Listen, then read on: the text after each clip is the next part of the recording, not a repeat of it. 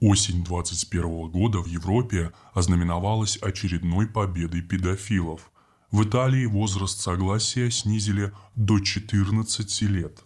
Это значит, что сексуальные отношения с подростками, достигшими 14-летнего возраста, теперь считаются законными с весьма условной поправкой, если акт совершается добровольно с взаимным согласием сторон. Как вы понимаете, родители в данной ситуации уже не в силах повлиять на процесс – их чаду предоставлено полное право распоряжаться своим телом, а ущемление прав человека в европейском сообществе чревато последствиями. Можно возразить, что в некоторых странах возраст согласия еще ниже. В Аргентине, в Буркина-Фасо, Южной Корее, Японии он составляет 13 лет. А в Мексике, Филиппинах, Анголе еще ниже. Там в половую связь можно вступать с малолетними 12-летнего возраста. Нетрудно догадаться, что это исторически сложившаяся традиция, напрямую связанная с продолжительностью жизни и условиями быта народности. Чем короче жизнь, тем раньше организм должен дать потомство. В Йемене девочек разрешено отдавать замуж с 9 лет. Как бы дико эта цифра не звучала для нас, речь идет именно о браке и продолжении рода. Йемен – консервативная мусульманская страна – где не может быть даже намека на детскую проституцию или каких-нибудь добрачных связей. Что касается Филиппин, общепризнанного рая для педофилов, то правительство там всячески борется с наследием контингента США, который размещался на территории страны во времена Второй мировой войны. Лазейку в законодательстве государства используют педофилы всего мира. Согласно имеющимся данным, 7 из 10 подвергшихся сексуальному насилию филиппинцев – дети. Официально проституция, в том числе детская, на Филиппинах запрещена законом. Если докажут, что после совершения акта была осуществлена передача вознаграждения, то любитель запретных развлечений будет иметь неприятности законом. Помимо этого, разница в возрасте партнеров не должна быть более 10 лет. Ну и первое и второе мало доказуемо, и на острова продолжают ехать педофилы со всего мира. Окончательно поставить точку в сложившейся ситуации на территории райских островов поможет рассматриваемый в настоящее время властями страны закон о повышении возраста согласия до цивилизованной отметки в 16 лет. Именно такой он в большинстве стран, в том числе Канаде, Израиле, России, Белоруссии, Казахстане, Армении, Азербайджане. По сообщению СМИ, в декабре прошлого и сентябре нынешнего года законопроекты о повышении возраста согласия с целью защиты филиппинских детей от изнасилований были одобрены подавляющим большинством сенаторов и переданы двухпалатным комитетом на рассмотрение президенту. Подобную тенденцию мы наблюдаем в Японии и Китае.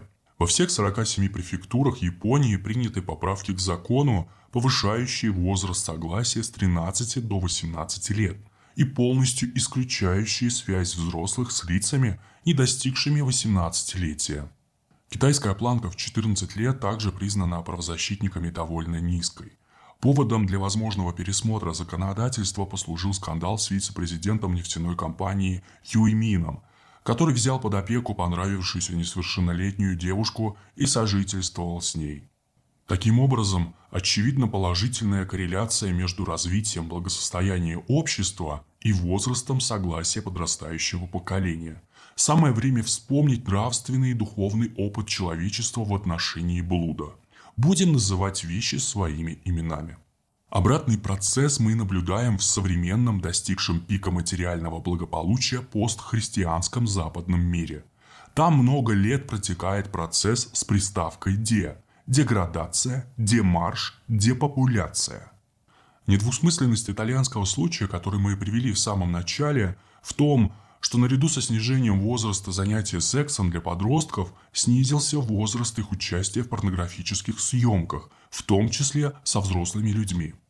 В нормативном акте имеется иллюзорная оговорка, что все должно происходить по взаимному согласию и исключительно для личного использования – по сути, Верховный суд Италии, вынося свое решение 28 октября 2021 года, дал добро на детскую порнографию. Порнографические фильмы в обиходе скромно называют фильмами для взрослых. Ключевое слово «для взрослых». Очевидно, снижение возраста согласия никак не связано с правами детей, а напрямую лоббируется высокопоставленными педофилами западных стран. Особенно это относится к гомосексуальным связям. Первой в легализации гомосексуального секса с детьми из европейских стран стала Германия. Уже в 20 веке, где возраст согласия также 14 лет, были приняты поправки, уточняющие, что данное ограничение распространяется и на однополые отношения. То есть, если подросток не против, то можно. Через несколько лет аналогичные поправки приняли другие европейские страны.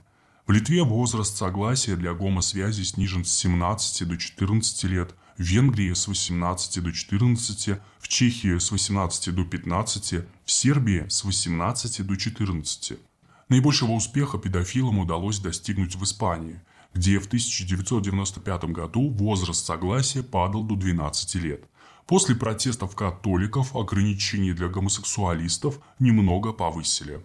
Именно гомосексуализм принято считать основным заказчиком педофилии. Не так давно Хоргеев из Сан-Франциско выпустил скандальный клип, в котором пообещал «Мы переделаем ваших детей».